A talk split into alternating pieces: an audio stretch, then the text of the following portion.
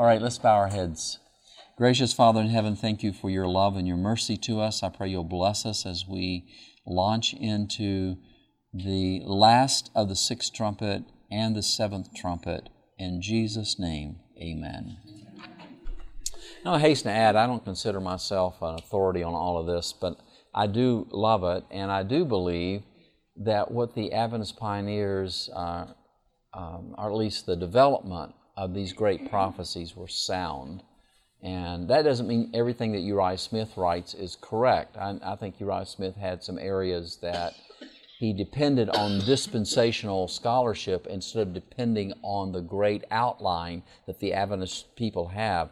If you see the, uh, some people will not like this, the greatest threat to American freedom today, while the Muslims are a threat, don't get me wrong, they are a threat. But the greatest threat to American freedom is the papacy. And nobody believes that out there. They've got, all, they've, they've got their focus on the Muslim world. They're, they're worried about that. At the same time, they're embracing the very thing that's going to take away our freedoms and is in the process of doing it right this very minute. Um, so, yes. I generally use Uriah Smith, and when there's a discrepancy, then I would go to C. Mervyn Maxwell. So, concerning C. Mervyn Maxwell books. Yeah, I, uh, I'm, I'm a great admirer of Mervyn Maxwell. Uh, and again, you know, I'm not trying to be dogmatic. I just don't think that in this particular area on the trumpets that was helpful. But it was helpful in a lot of other places. Okay? Just don't throw the baby out with the bathwater. That's what we ought to do. Don't throw my, you know, don't throw me out with the bathwater too. There may be some areas here that I need to grow. In fact, even just before I came down here, I saw some things I hadn't seen before, and I wish that I had put them in some other things before. So Because I got a little confused with um, the trumpets because what I've read in Uriah Smith as well as um, C. Mervyn Maxwell is giving up information based on what you have um, Yeah. outlined. that's right. So that's why I'm asking you if it's Here's the deal. If you take the great basic outline of the Christian apostasy and the rise of the papacy, that's where prophecy focuses.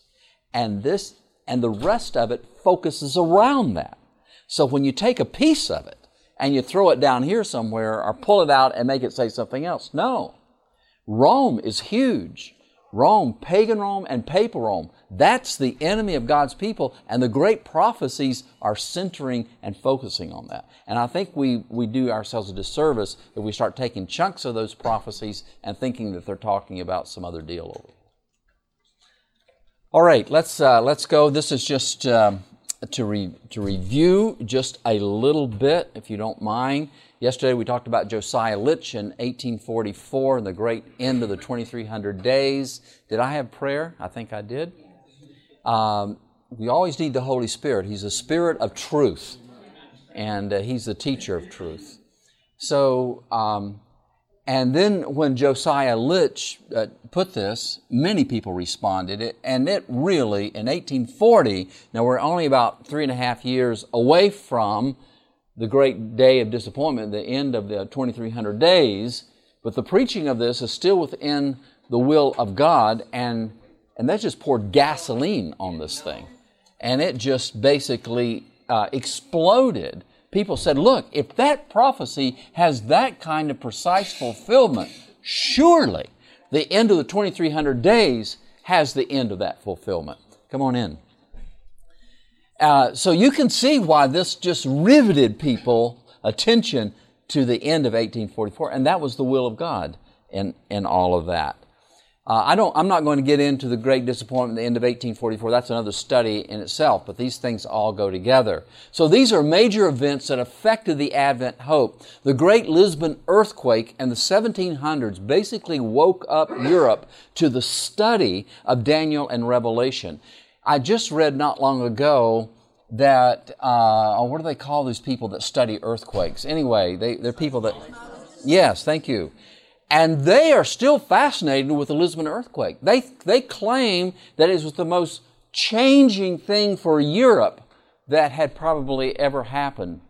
And some other people have gotten up, you know, out of their closets and they, say, oh no, the Adventists are just, there's plenty of earthquakes, there's bigger earthquakes, blah, blah, blah, blah, blah. The truth is, the experts and the people who look at sociology say, no, Lisbon earthquake was a game changer. And it was huge, and it had a huge effect on society.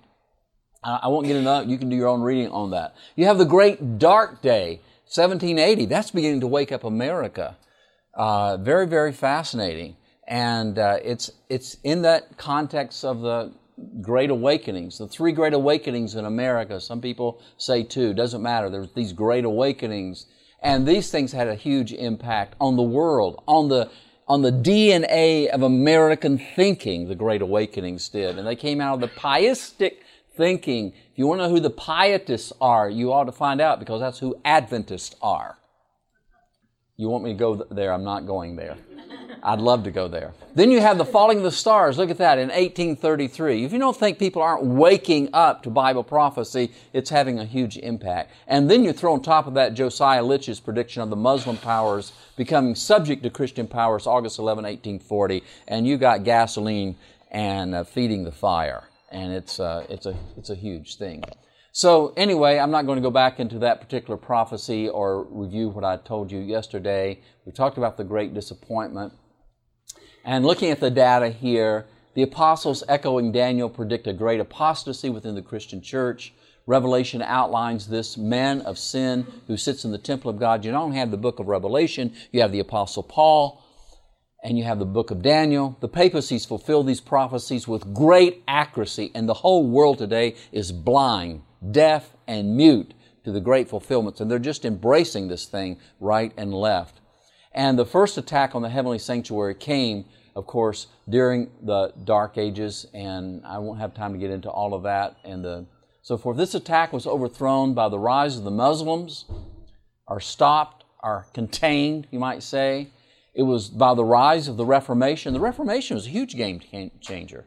Uh, and yet today, you know, we have these people running around saying the protest is over. I think the Adventists ought to hold a big some kind of thing, and we ought to we ought to stand up and shout to the world in my best Southern English, it ain't over. We're still protesting.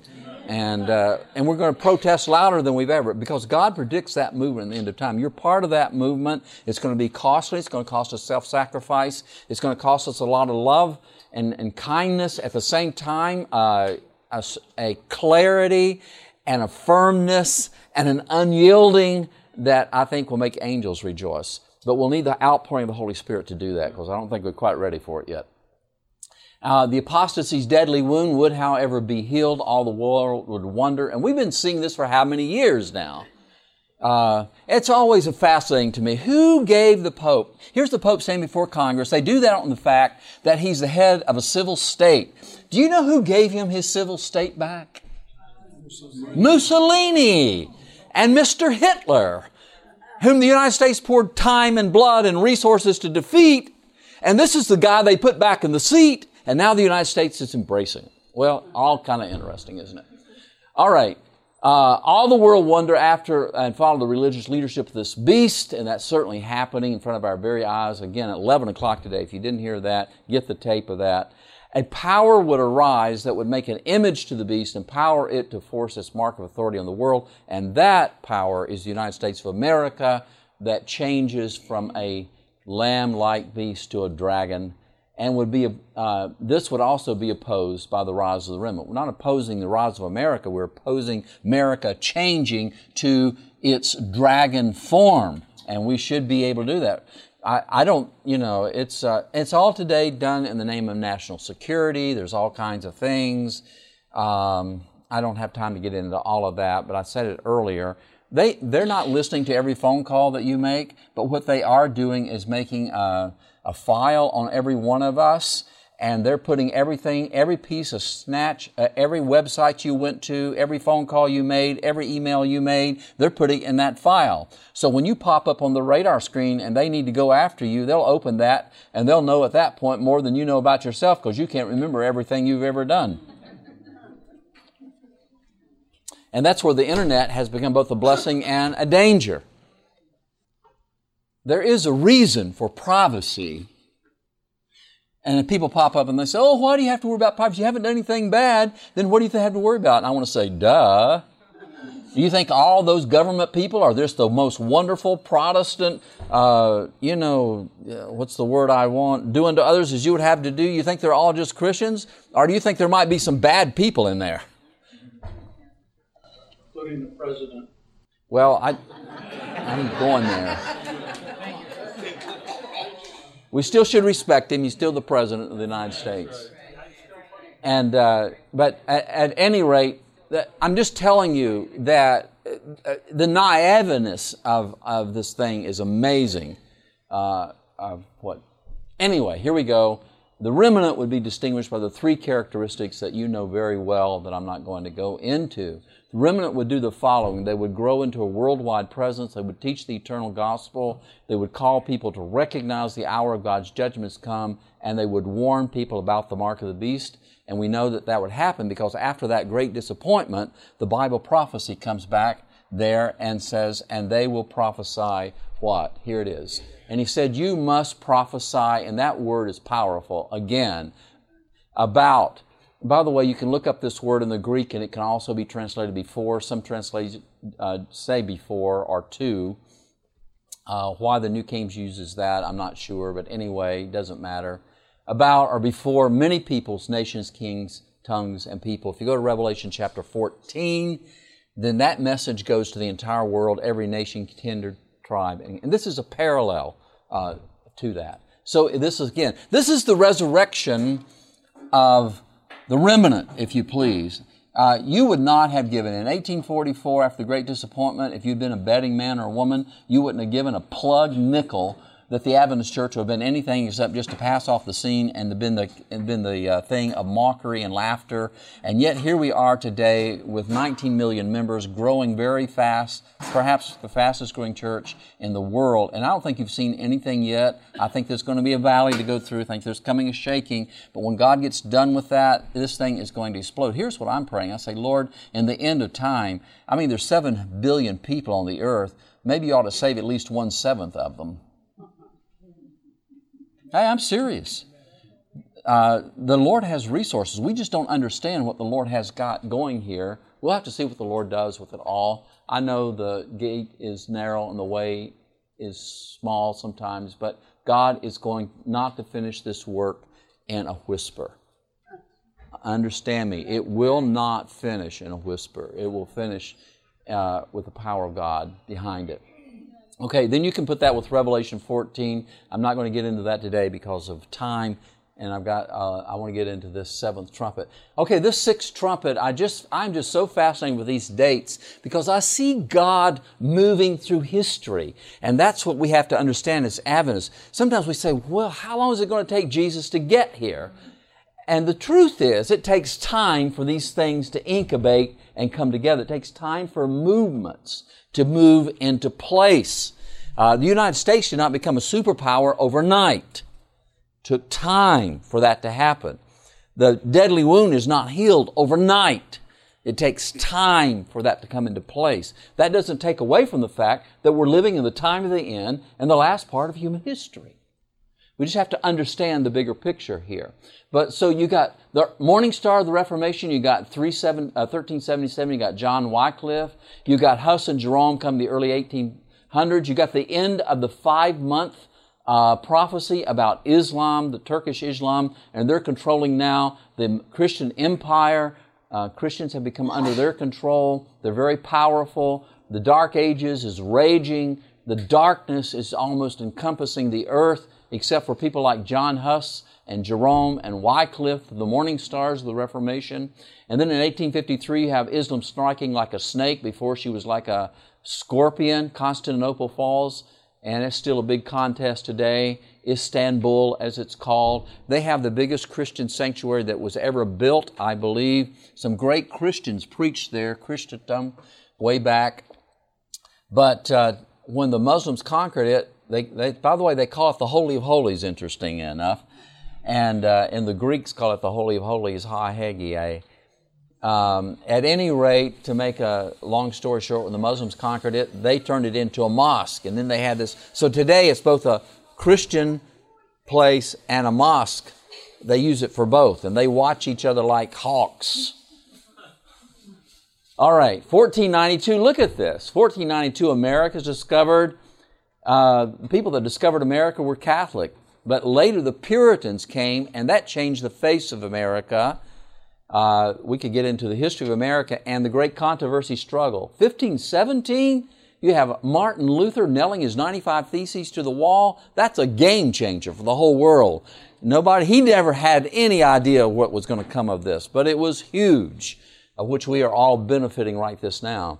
And uh, so, the, of course, the Catholic, um, the Catholic Charles V is going to destroy the Reformation, but in 1527, Islam strikes like Spain and draws away Charles V. He's unable to stop the Reformation. It grows with such power that it's unstoppable. Hallelujah. And then United States of America is the product of that. Um, just, it's just amazing. And uh, then John Wesley's uh, revival, could get into that. Methodist, huge impact on America as well. 1776, you get the Declaration of Independence. You look at that declaration, it feels very Protestant. We don't want a king and we don't want a pope. In 17, somebody should have said amen. Yeah. Uh, 1798, uh, Napoleon takes the cap- Pope captive. We've come to the official end of the 1260 year Dark Ages. 1750, 1850 uh, to 1850, you got the Great Awakenings, including the Great Second Advent Movement in 1831 to 1844, and the end of the 2300 year prophecy and the rise of the Adventist Church in the ashes of the Great Disappointment. It's an amazing story, and you are product of that today. So there you can see all of that moving together. It's an amazing thing. Okay, what I want to do is switch gears. And if you will just let me do that, I am going to bring up the other one. And we are going to start with this. All right. And I want to do this. And I'm going to move down. I'm not going to, some of this is familiar. This is the beast from the bottomless pit. Oh, no, I guess I'm ready to start right there. Okay. Okay, we're starting with, we're still in the sixth trumpet. Still with me? But we're moving to chapter 11. We just left chapter 10, where it says this power will, uh, will, they go through the bitter book experience, eat the thing, it's like honey in the mouth, bitter in the stomach, but then the prophecies, they will prophesy again. Now, chapter 11, verse 1 I want to remind you that the chapters and verses were not inspired. The Greek was not written in that. The translators have done a good job with it, but you don't, they're not inspired, just put it that way. This is really all running together. It's still the sixth trumpet. Then I was given a reed like a measuring rod, and the angel stood saying, Rise and measure the what? And the what? And those who what? You worship there? We should worship there. Every morning you pray to your heavenly high priest, the Lord Jesus. He's your mediator. He's working for you in the heavenly sanctuary. That is our temple. I know I emphasized that yesterday. We don't emphasize it enough. Adventists, we have a temple. It's just not an earthly one. Hallelujah. Cannot be destroyed. And we have a heavenly high priest who is infallible, immortal, and all powerful. And the Pope ain't anywhere near that. Somebody should have said amen. That's right. Amazing to talk about investigate. Yeah. Okay, now let me get to that word measure, and thank you for bringing me back to it. Uh, are, do I have any builders in here? People that like to build? How many of you like to use uh, tape measure? I don't want to get too far from tape measure. Every once in a while, I'm always needing one of those things. Why do you have a tape measure? There's a saying among carpenters that says, uh, what is it? Measure, twice, cut once. Yeah, measure twice, cut once. Why do they say that? That's exactly right. So you don't make a mistake. What is a measuring tape? It's a it's an act of judgment. Why is it an act of judgment? Because you need to know precisely that that's 12 inches or three feet. Am I right? You don't want to guess. And so you have to have something to make sure that you make the right cut That's an act of judgment. It's an act of measuring. And that's why the angel uses that here. So he's saying there's an act of judgment going on in the temple of God. You've got to measure the temple, but you're not just measuring the temple. It's not a, it's not a, this is not a, a construction project. You're measuring those who what? Who worship there. So that's what the angel is doing. So our characters are being measured. Is your character ready for heaven? Don't you want your character ready for heaven? And it can be. You may never be perfect this side of heaven. And I think I can back this up biblically. But you can have a perfect heart. How do I know that? The Bible calls some people who had perfect hearts. Did you know that? Yeah. Noah was one of them. And have a perfect heart. What does a perfect heart mean? That you just want to do what's right. Doesn't mean that you don't slip on the banana peelings of whatever, but you have a heart, an affection, a love that wants to do the right thing because you love the Lord. That's a perfect heart. Same situation as the Son of God and the God, Father of God. That's right. It's that perfect heart that makes character a wonderful thing. Okay, so this focus now switches, interestingly enough. The focus now is an enlargement, if you please, of just where we were. Because this great disappointment obviously was over the book of Daniel, and particularly over the book, there would be no more delay. Am I right? And we know then that that's the fulfillment of that prophecy, the 2300 days. In 2300 days, then shall the sanctuary be cleansed, which was an answer to the angel who says, How long is this attack going to go on? And the angel now, we know we're dealing with the book of Daniel and the book of Revelation says, There's not going to be more delay. In other words, the prophecy is coming to an end. All of that is a center on the heavenly sanctuary. Why? Because the heavenly sanctuary is going to be restored. Because during the dark ages, human priests, human popes, human temples, human everything was, that's where people were focused. Now God has flicked on the Protestant Reformation. He's restored the Bible to people and He's now making a big focus on the heavenly sanctuary. So that's why you see this. This is connected to what we just left in chapter 10. So measure the temple of God. So the picture here is a work of judgment in the temple. And the question is, is what temple is this? Well, obviously we're in the book of Revelation and we've been watching Jesus move through what? The heavenly sanctuary. He's not on earth. So this has to be the heavenly sanctuary. And number two, the earthly Jewish sanctuary, of course, has been destroyed by the Romans. We're under the sixth trumpet, so we know where we're at. Under the sixth trumpet, we find judgments that are in, introduced against the great Christian apostasy. The rise of the Muslims, the rise of the Reformation, the rise of the remnant. We're going to see another one here in a moment. Some of these counter forces are evil but God allows them to rise as a natural consequence of apostasy. By the way, do you know the devil has a problem? He got a lot of problems. Well, because there's no there's no unity in evil. So you inspire a lot of evil, you're going to inspire what? A lot of fighting and problems. I think I don't know where it's at. It probably I don't want it to be one of those places where the book Ellen White said you can't prove it, but I'm pretty sure I read it somewhere. It would stand to reason, even if it, I didn't read it. But not even the devil and his evil angels, they fight among themselves. He has a hard time holding his own forces together. And the only reason they're being held together is because they're all headed to one bad place and they're trying to, they have the same agenda. But sometimes, you know, God, God must, we're going to learn a lot of things when we get to the kingdom of heaven. Amen. And uh, so they, they got a problem, the devil's got a problem, and so we're, we're, we're kind of seeing some of that. So sometimes God allows the enemies of his church to cancel each other out. Okay. Read Lucifer's diary. Le- read Lucifer's diary. Yeah, okay. All right. Well, uh, we know from inspiration that Lucifer did have a council with his evil angels. Why does he have a council with them? Well, he's trying to get them all on the same page, I think. Anyway, so some of the, these forces are good, and some of them are coming from heaven to promote the gospel. Is the Protestant Reformation coming from heaven? Hallelujah, it is. How about the rise of the remnant? Of course it is, and so forth. Okay, let's go on.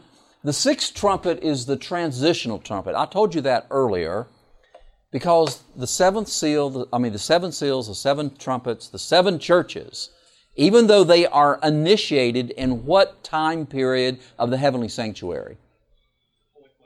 First compartment. With me? That makes sense?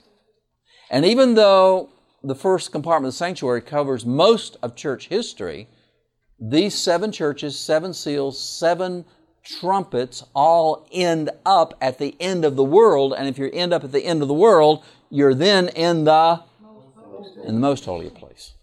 So that means that there must be a transition in each one of these seven seals, seven churches, seven trumpets into the final events of Earth's history, which take place in the Holy of Holies time period.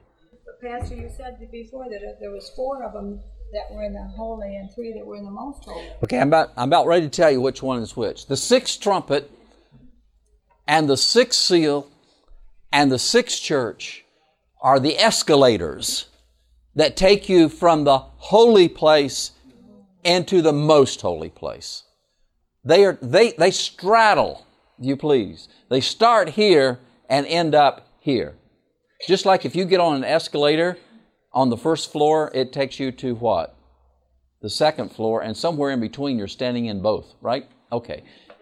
I, I understand the churches and the seals. I see that transition. Where do you see it in the sixth trumpet? Okay, just hang on. Just okay, just hang on.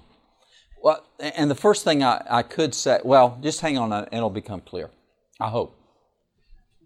Okay, so the sixth trumpet is translation. Like an escalator, its events move us from the holy place of the heavenly sanctuary to the most holy place the heavenly sanctuary. Under its sound, we see the following the potential, the potent power of the Muslims, the rise of the Reformation, the rise of the remnant out of the Reformation, underline that, and now we're going to watch the rise of atheism and communism. All of these will play important part in the what? The closing scenes of Earth's history. And are they playing important parts as we sit here today? All right.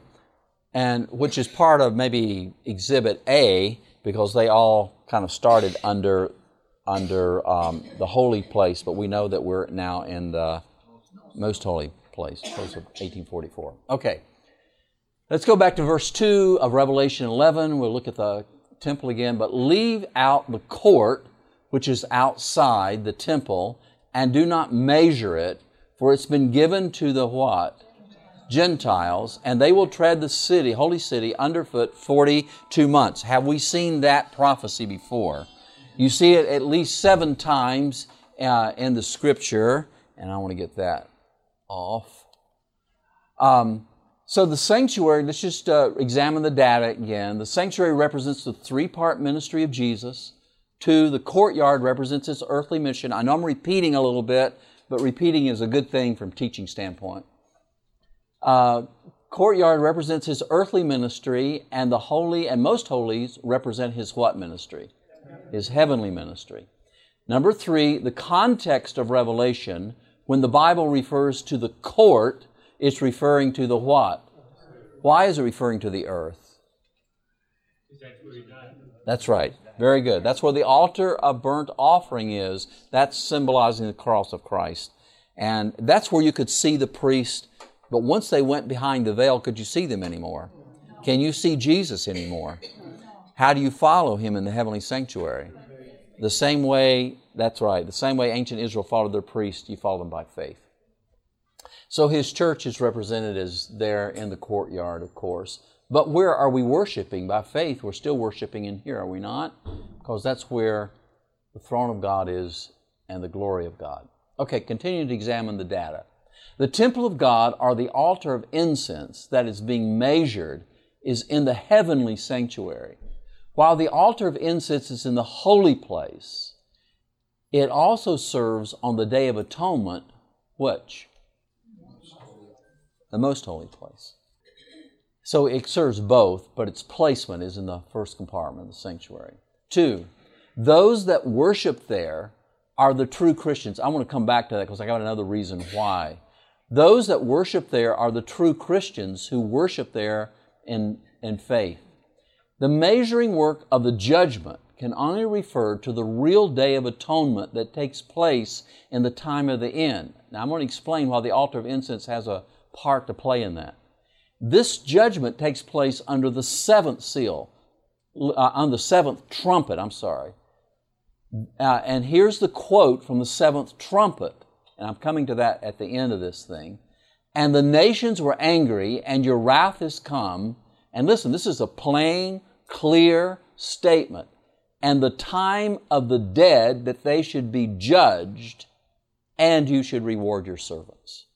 That's a clear statement of the investigative judgment. Now, let me come back to the altar of incense and explain the role that it plays in the day of atonement. It's not complicated. All year long, all year long in the first compartment of the sanctuary, if you went to the altar of burnt offering and offered your, your lamb for your sins, believing that that lamb represented the Messiah, who would take away the sin of the world, Isaiah 53. If you did that, the priest took some of that blood of your confession and your prayer and put a touch of that blood on the altar of incense as a testimony that you made a confession and the altar of incense, your prayers go up in the incense, and God hears it because you have a mediator, and He writes down, forgiven. You won't like this, some people won't like it, but it's the truth. Conditional. Exactly. Does the atonement mean simply at one with Christ? It means. Uh, yeah, let me, I'll come back to atonement here, but I, I want to bear that in because we do not believe that the Bible teaches once saved, always saved. We believe that you come to God because you want to, and He wants children, not robots. And so, if you confess your sins and have a change of life, God accepts you, and He wants you to know He accepts you. But if you decide somewhere that you're going to turn your back on God and you don't want Him any longer, or you don't want to walk with Him any longer, there is a final day of judgment coming. And God has to, before the rest of the universe, swear, if you please, in the right word, take an oath, if you please, in the right word, that your repentance is genuine. So it's very important to confess your sins, and it's very important to live your life in a confessional role or mode. And it's very important to stay confessed. That makes sense? And, and to stay repentant. I had a professor once, I really liked it. For some reason, it stuck, and I'm glad it did. But he said, sanctification which is the result of justification. Out in the courtyard, you're justified. Jesus writes you in the book of life. The incense goes up. You record it on the altar of incense. He writes you in the book of life. And now you go to live a life for Him. And we call that living that life under the uh, mediation of Jesus. We call that sanctification. And this professor said that sanctification is a deepening repentance. Isn't that beautiful? A deepening repentance. And as long as I have a deepening repentance, as long as I look back on my sins with horror, and then when I find junk in my heart, say, Oh Lord God of heaven and earth, I don't want that in my that's deepening repentance. That's the process of sanctification. As long as you stay in that, the blood of Jesus is covering you. He's going to bring you out okay. But if you rebel against him, say, Lord, you start taking him for granted, and you say, Lord, I, you know, I, I, don't think it really matters that much. I confess back there, oh yeah, I like Jesus, but I'm going to really live a worldly life or a compromised life. You're going to find that Jesus will not confess your name. He won't stand up and guarantee the rest of the universe that you are repented. I mean, the record is there, but all the record is there.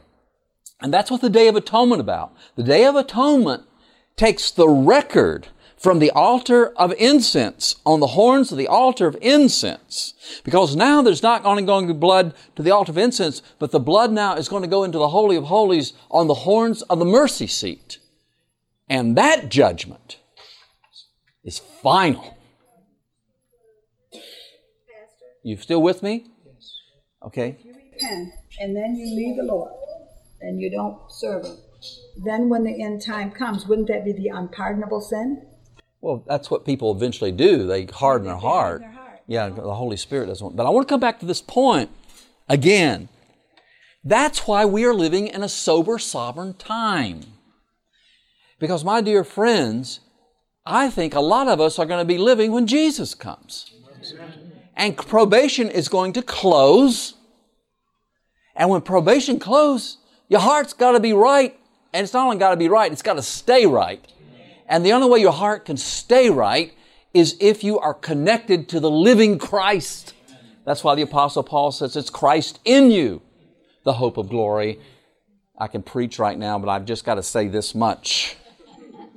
I'm serious. I am serious. This is the great thing that we need as Seventh day Adventist Christians. We need to be connected to Jesus all the time. There needs to be a union of our hearts, our minds, our souls with Him so that we're living in a union with Christ. It's that union with Christ, by virtue of that union with Christ, we come up out of the grave according to Romans chapter 6. That's what makes it possible. So if, if sin is the only thing that can break that union is what? It's sin, selfishness.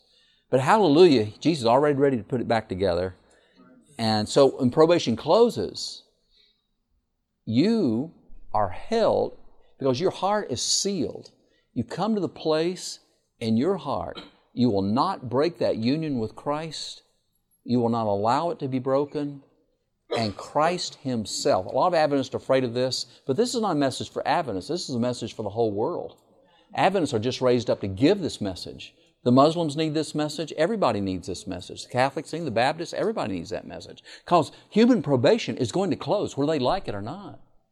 There was an antediluvian world and human probation closed.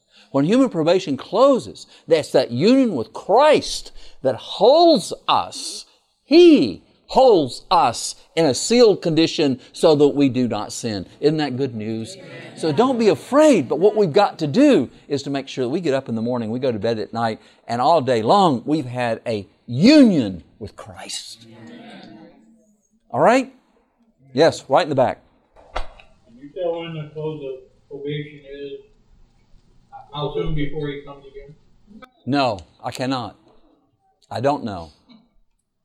All I know is there will be more delay. Our faith will be tested to the utmost.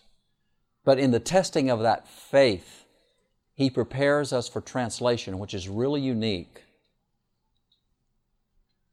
I don't, I, I don't know enough to really get in this like I ought to, but I will say this that when John says, Who will be able to stand?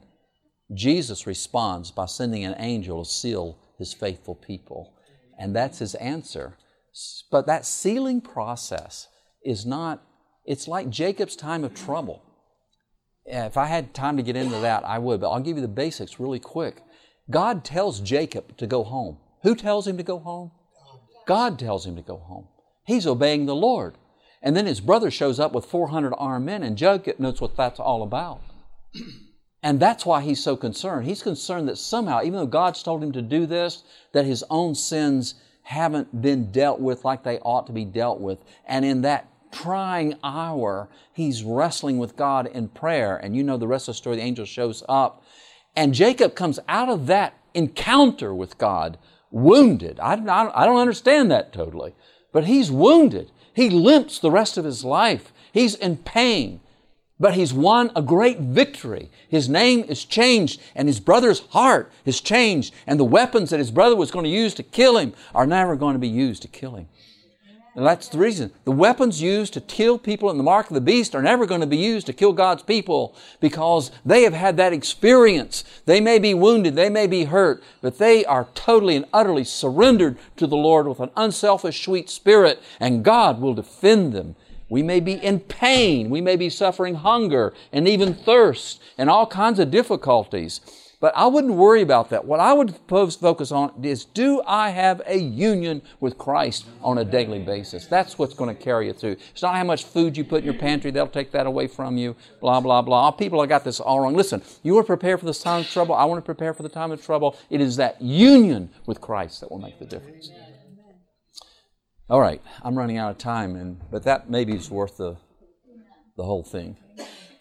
Okay, so this work is going to go on, and we are now directed to additional events. We're still under the sixth trumpet that will introduce the seventh trumpet, and uh, so forth. Okay, continue examining the data.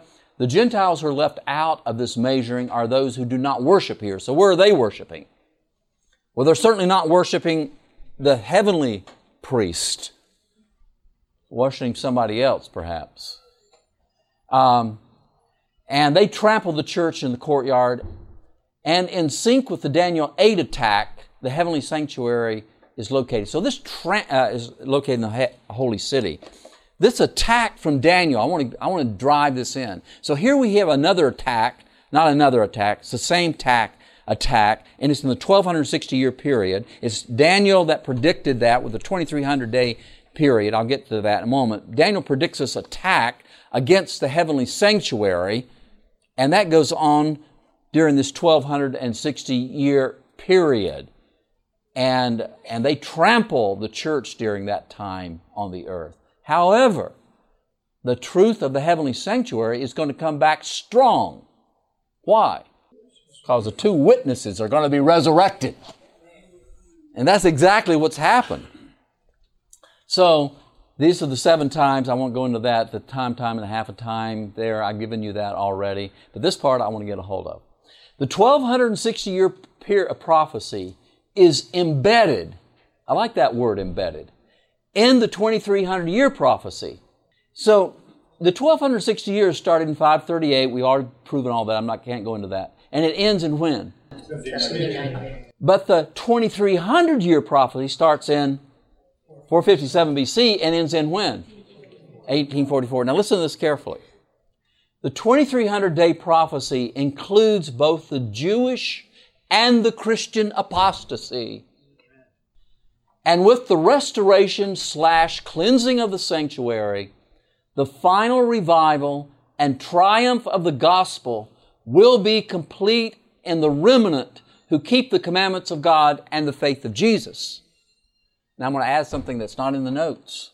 Romans chapter 11, where Paul pictures the great gospel tree. And everybody that's in that great gospel tree is in there by faith. How did the Gentiles get in there? How did the Jews get broken off? It's either no faith or faith. And then Paul makes this marvelous thing. He says, The day will come, these are my words, okay? The day will come when God is able to graft them what? Back in to the gospel tree. And they're, got, they're grafted in by faith. It's faith in Christ that gets you grafted into that tree. Now, I have time to get into the Jewish connection, but according to the Apostle Paul, there's going to be a great revival among Jewish people in the end of time. And I'm telling you, the Adventists could use it right now. Somebody could have said amen. Ellen White simply comments on that, um, and Paul says that that blindness has happened not in its finality, but in partial. And a lot of Jewish people, but I'm not getting to politics here, but Zion, a lot of evangelicals have said that the land of Israel is the fulfillment of Bible prophecies. It's not so. What fulfills Israel coming home is coming home to their Messiah. That's the real coming home. And God is going to bring a lot of Jewish people home. And Paul says if they're breaking off, meant the richness to the Gentiles, that they're grafting in will be the resurrection of the dead. Well, when are the dead resurrected? Coming of Jesus. Ellen White makes a comment on that where she says that many Jewish people will be converted in the end of time and that they will stand up and they will declare the immutability, the unchangeableness of the law of God like nobody will. And I believe those two movements will move, merge in the end of time. And with the Apostle Paul, he ends the chapter by saying, And so all Israel shall be saved.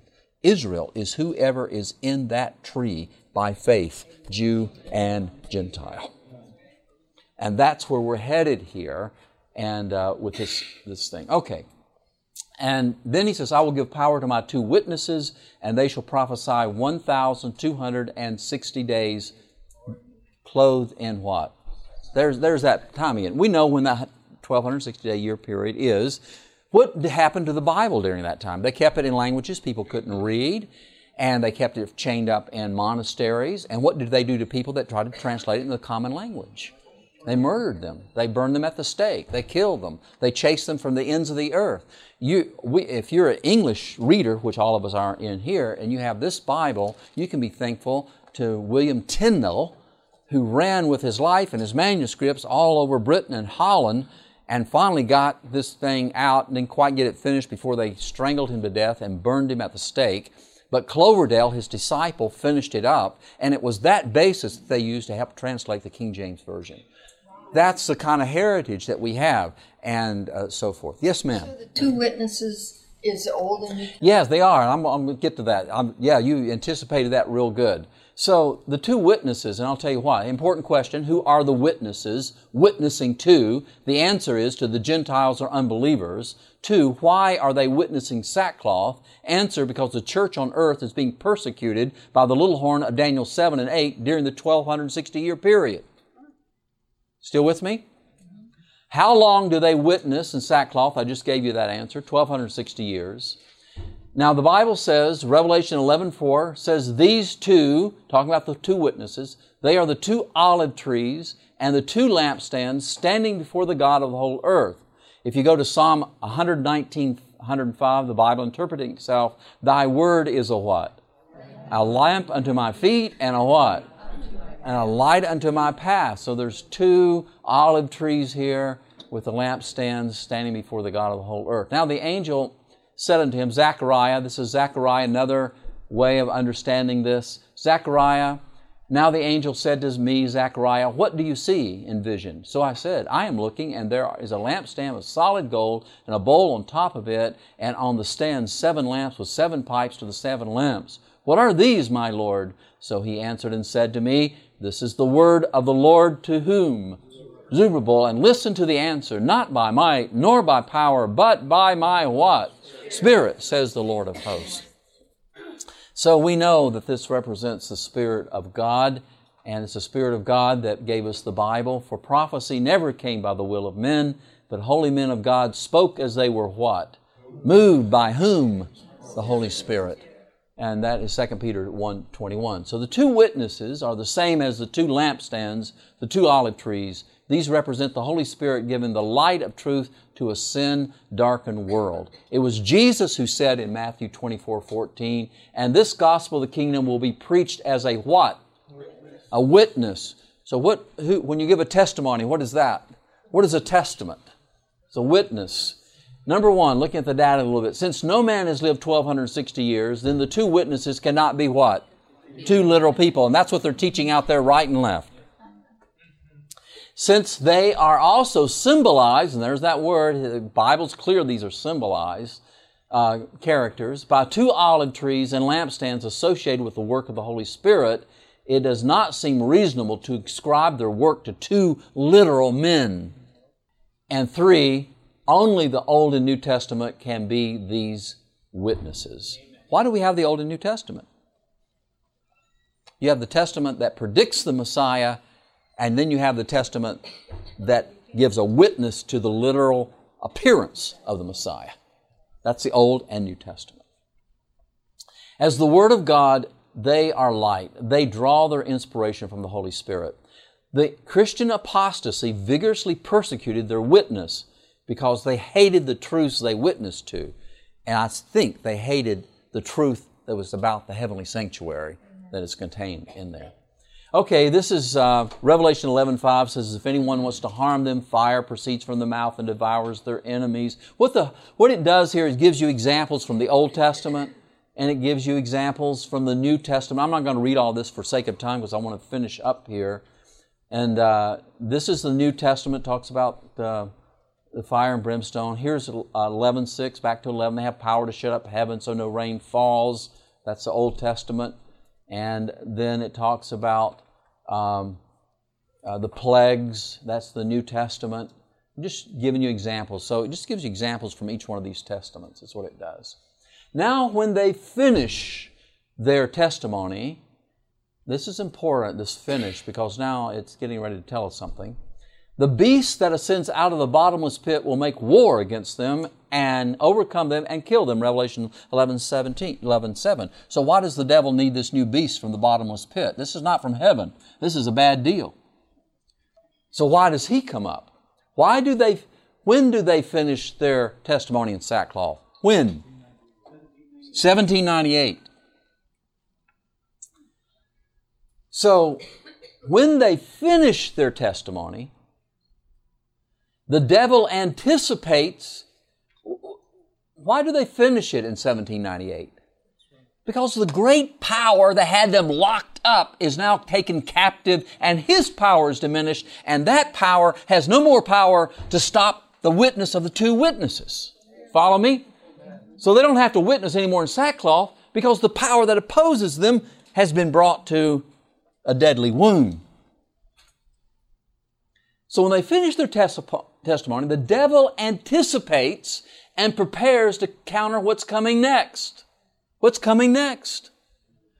The end of the 2300 days and the restoration and the cleansing of the sanctuary, which is only possible if the two witnesses are no longer testifying in sackcloth and ashes. Isn't that right?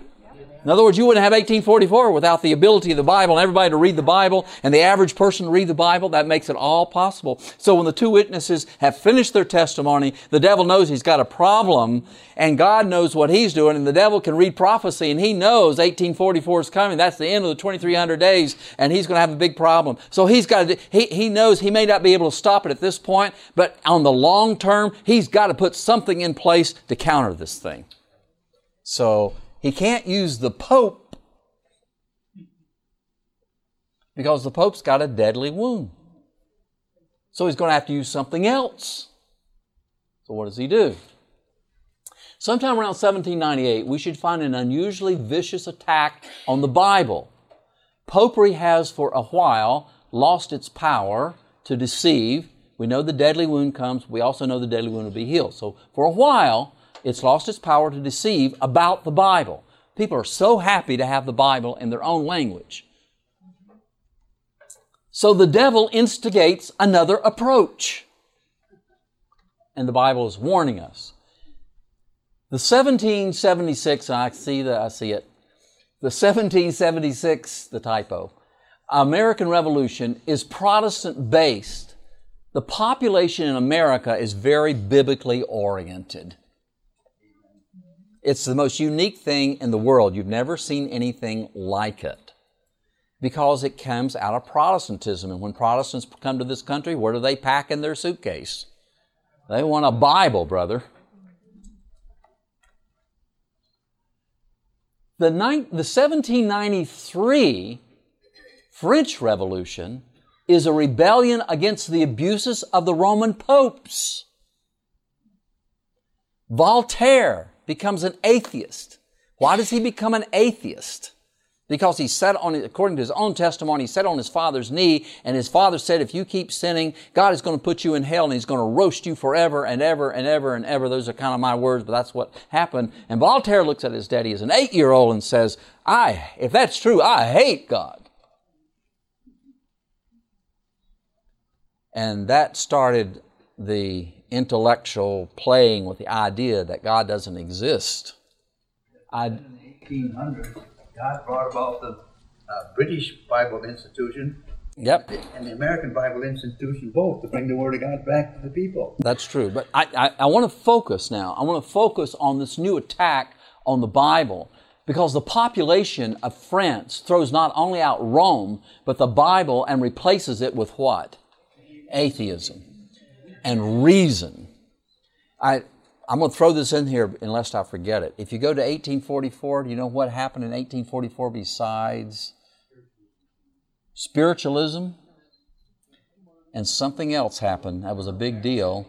A man by the name of Darwin connected up with Engels, and in that year they published their book on evolution. All goes together. Um, and so you have you have religion being thrown out, the Bible being thrown out, and replaced with atheism. By the way, do you know where Lenin got his inspiration for communism? He got it from the French Revolution and the atheistic mindset and the revolution. It's all started with the French Revolution. And this atheism is the beast from the bottomless pit. It's Satan had lost the Pope's power to downgrade the Bible, so now he's got atheism and evolution, and he's attacking the Bible. Is he having success? It's huge today. You watch Christianity in America, I'm not talking about, I'm talking about Protestant Christianity, just going right down the tube. And the reason is because people have lost faith They attack, attack, attack, attack. You watch the secular press. They'll jump up stuff all the time, of course without the context. Do you know what the Bible teaches? And they're going to put you something in there about, you know, Moses and all that kind of stuff. Did you know the Bible teaches? We pull it out of context. Of course, you can make a book say anything you want it to say. But uh, they are attacking this thing right now. And what they're saying is the Bible can't be trusted. And what they're really saying is what the French Revolution said, is you can't trust the Bible for morals. What you have to have is reason. The question is, whose reason are you going to use? And the Pope is in a position to say, listen, you can't have all this discordant reason out here. I've got the reason. Use me for your moral authority. Because they can look back at the French Revolution and what the French Revolution said, yes, we're going to have reason. One guy said, this is reason. The other guy stood up and said, no, this is reason. Hang this is reason. Okay, if you don't go along with me, I'm going to guillotine you tomorrow. And that's what they did. Until the gutters ran with blood. There was nothing but confusion and war within the thing. God bless you with that next meeting. I'm going to come over to that too.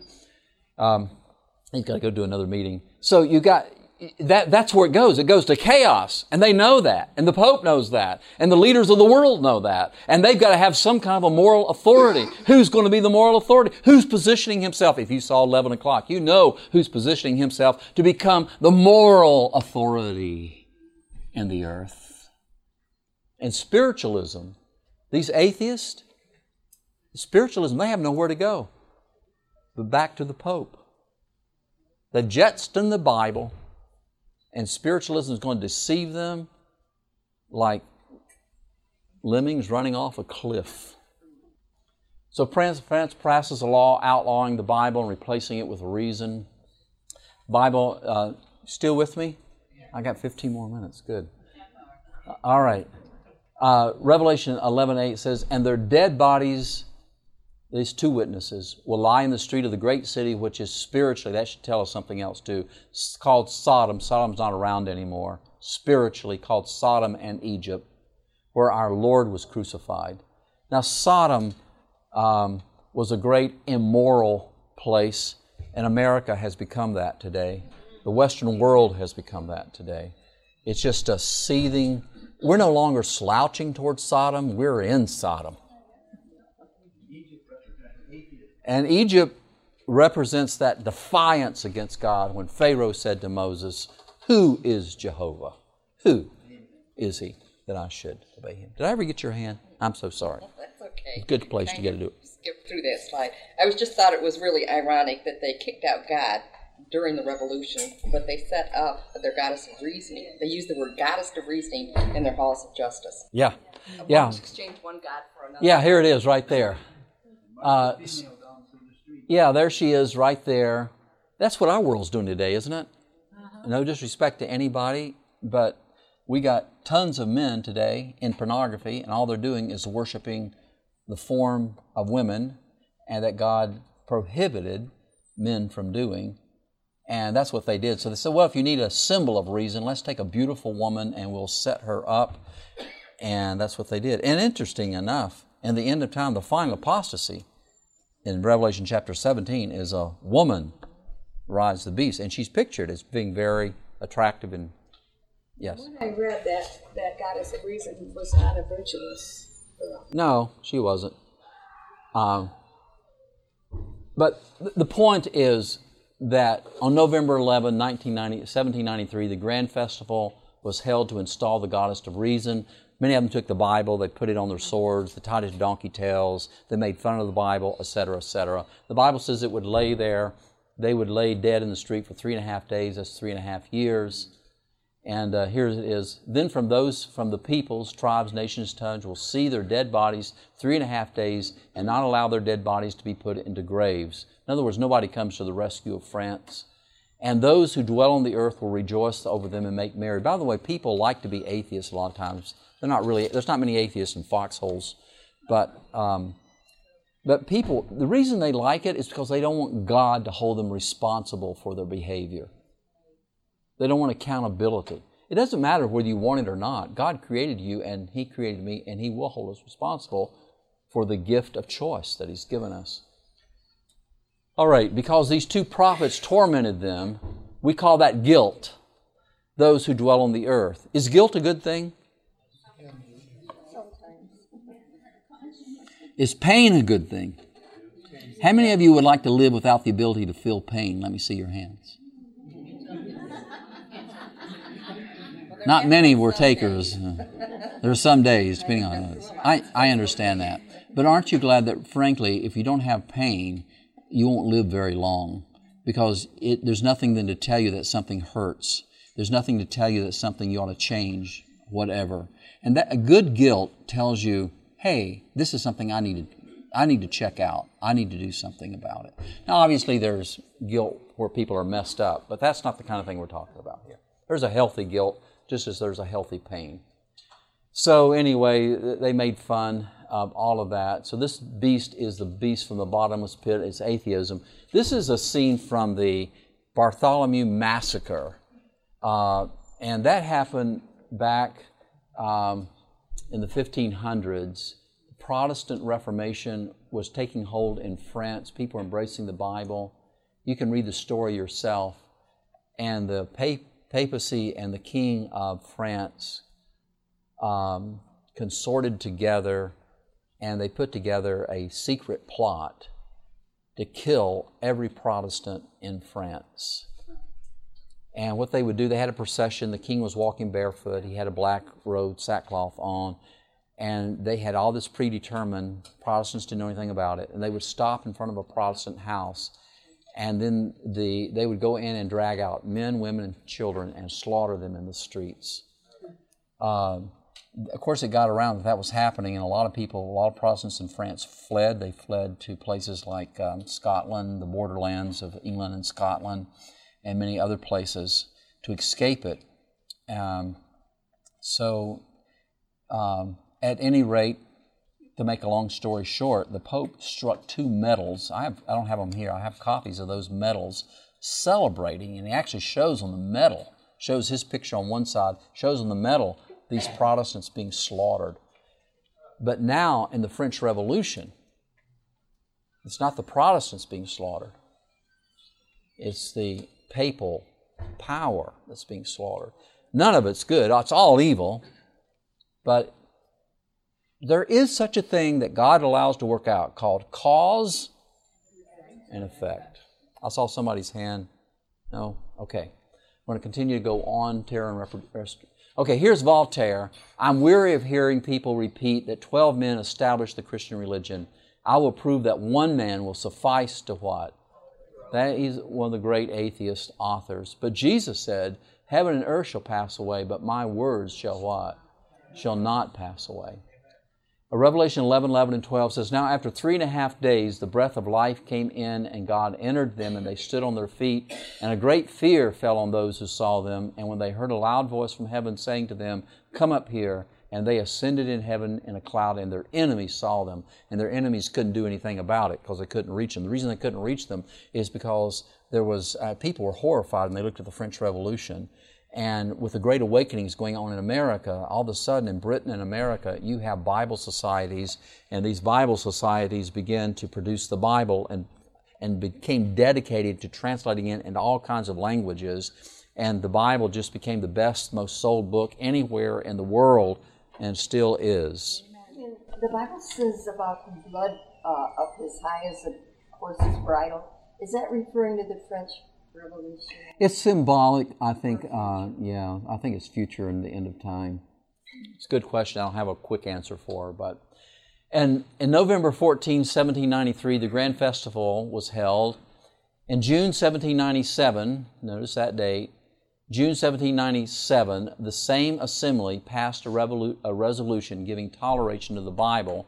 The resolution lay on the table six months before being picked up and passed without a dissenting vote prophecy now, after three and a half days or three and a half years, they reverse themselves.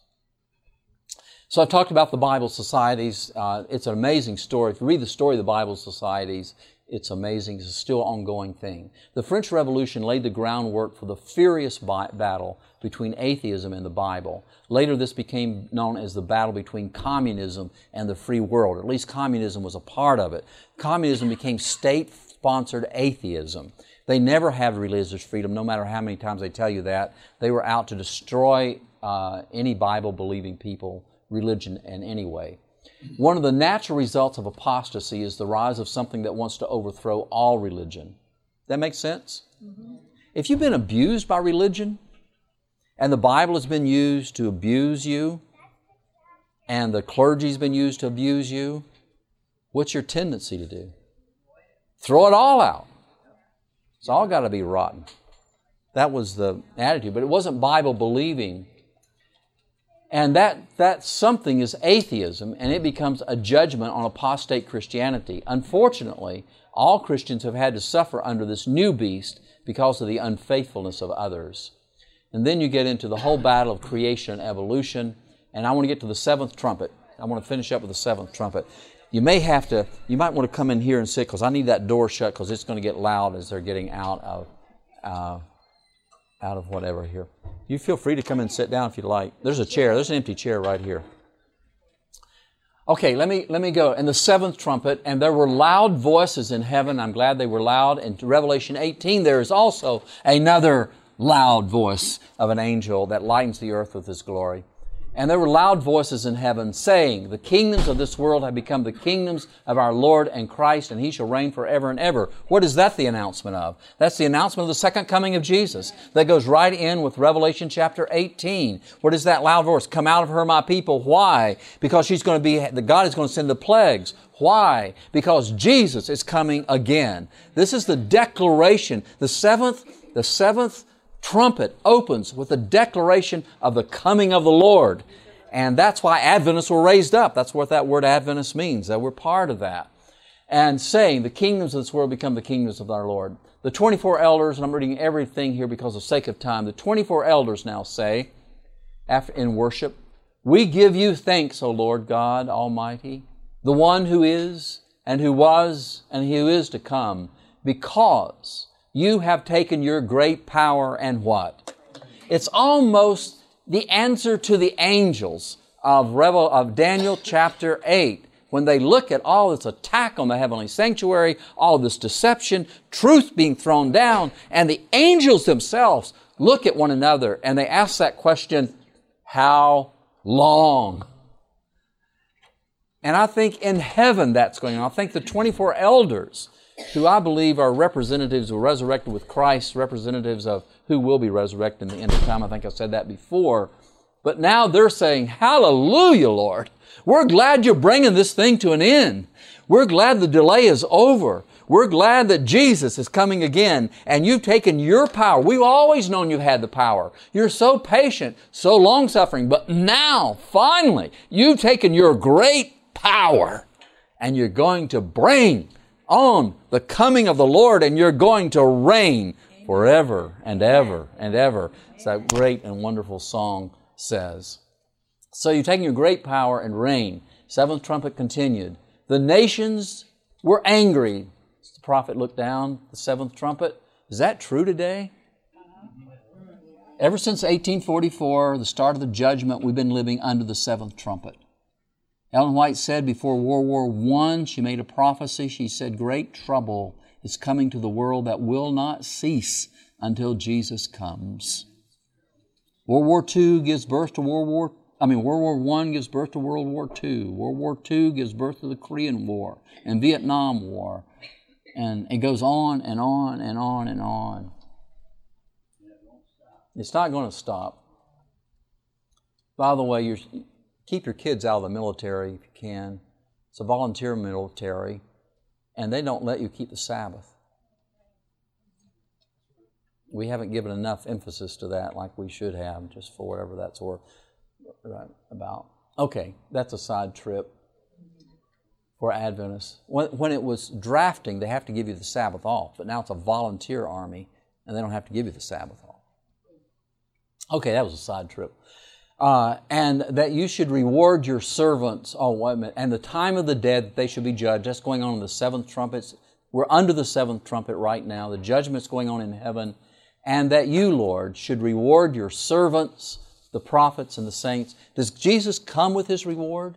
Yes. We have people yes. sometimes that say, well, there's no investigative judgment. And you always should just say, oh, well, then why does Jesus come with his reward if there's no investigative judgment? When was that decided? It's not decided after his coming. It's decided. And this is the reward of whom? The prophets and the saints. This is the reward of those who have been faithful. And that's the investigative judgment that's going on in heaven right now. Am I right? Because the other judgment's at the end of the 1,000 years. And that uh, and those who fear your name, small and great, that you should destroy those who destroy the earth. By the way, that'll probably be used against Adventists someday. Because when we stand up and say, we don't think you have a right to make a law to keep Sunday holy, even though you think you're going to save the environment, and they say, You're crazy. You're going to, you're going to let the whole world be destroyed over your little old Sabbath? You're the ones destroying the earth because of your obstinate stubbornness not to keep Sunday holy. We can save the earth with Sunday, we can save the climate with Sunday. So the Bible says we ought to destroy you. You know, the politicians are bringing this into existence too. Yeah. Talking about it. And here's the, here's the thing, though God says, just leave it to me. I'll take care of those who destroy the earth. So our response is maybe you're destroying the earth. Maybe we'll see who God destroys when He comes again in the clouds of heaven. And He's not going to destroy those who keep the commandments of God in the faith of Jesus. He's going to keep He's going to destroy those that keep the mark of the beast. He destroys those who destroy the earth. He's the final judge in all of this. Okay, now this is moving into the Holy of Holies. So Revelation is now change, changing. Because at each place before we've seen Jesus at what? The candlesticks, am I right? And we've seen Jesus at the throne, which is a table of showbread, and we've seen Jesus at the altar of incense. And I've said that these, of course, uh, these seven, they have a transition. But now there's a change because now we're going to see Jesus move into the Holy of Holies. This verse really should go with chapter 12, but like I said, doesn't matter. Here's the word. Then, after all of this, after the seventh trumpet, so now the scene changes. Then the temple of God was what? In heaven. What so what part of the temple of God are we in? We've already been in the temple of God. So what part are we in now? And the ark of his what? So, what is that? It's the most holy place. Was seen in his temple. So now we have seen Jesus. We're following Jesus by faith. So now Jesus is moving. He's leaving the holy place and he's now moving into the time period of the most holy place. And everything now that you see from the book of Revelation is going to be taking place from the Holy of Holies. The mark of the beast, all of those kinds of things take place from the Holy of Holies. Now, they all have flashbacks. Everything in the Holy of Holies has flashbacks to where? The holy place. Because it's not done in a vacuum. Your life did not come in a vacuum either, did it? You didn't just, there's no history. You all have history. Every one of us has history. So everything that happens now happens based on the history of what's already transpired in the holy place. And the holy place is always looking forward to the. That's right. It's like the Old and New Testament. They're working together. So this open, this open now goes to Revelation chapter 12, 1, if you want to look it up in your scripture. Let me go read the text. And then the temple of God was opened in heaven, and the ark of his covenant was seen in his temple, and there were lightnings, noises, thunderings, and earthquakes, and a great hail. Every time Jesus appears at one of these places of furniture, you see this reaction, these kinds of reactions. But then the next verse, which is actually the next chapter, but just don't pay attention to the next chapter. The next chapter, and I went and looked up this in the Greek just to double check to make sure because some translations leave out the now or the then, but it's there. The word kai. Kai is a conjunction, and it, it, uh, it, it, can be translated now or then or and uh, as a result. So when, you, when the temple of God is open in heaven, the result is then a great sign appears in heaven. And that will give you a flashback again to the 1260 year period, but its real focus is on the woman who's being chased by the dragon, and the woman is the remnant who keep the commandments of God and the faith of Jesus. So there you have it. It's best I can do for the moment, for the time being. All right, I think we're out of time. I want to thank you for being such a wonderful class. Let's bow our heads and uh, for the benediction. Gracious Father in heaven, thank you for these great prophecies. Thank you for what they mean to us. Help us to realize again that we're living under that seventh trumpet, that it's been sounding, and its sound is growing louder by the moment. And certainly the end of all things is ahead of us. Help us to be faithful, to love you with all our heart, our soul, our mind, our strength, and to love our neighbor as ourself, and to be your witnesses always. In Jesus' name, amen. God bless you all. This media was brought to you by Audioverse, a website dedicated to spreading God's Word through free sermon audio and much more. If you would like to know more about Audioverse, or if you would like to listen to more sermons, please visit www.audioverse.org.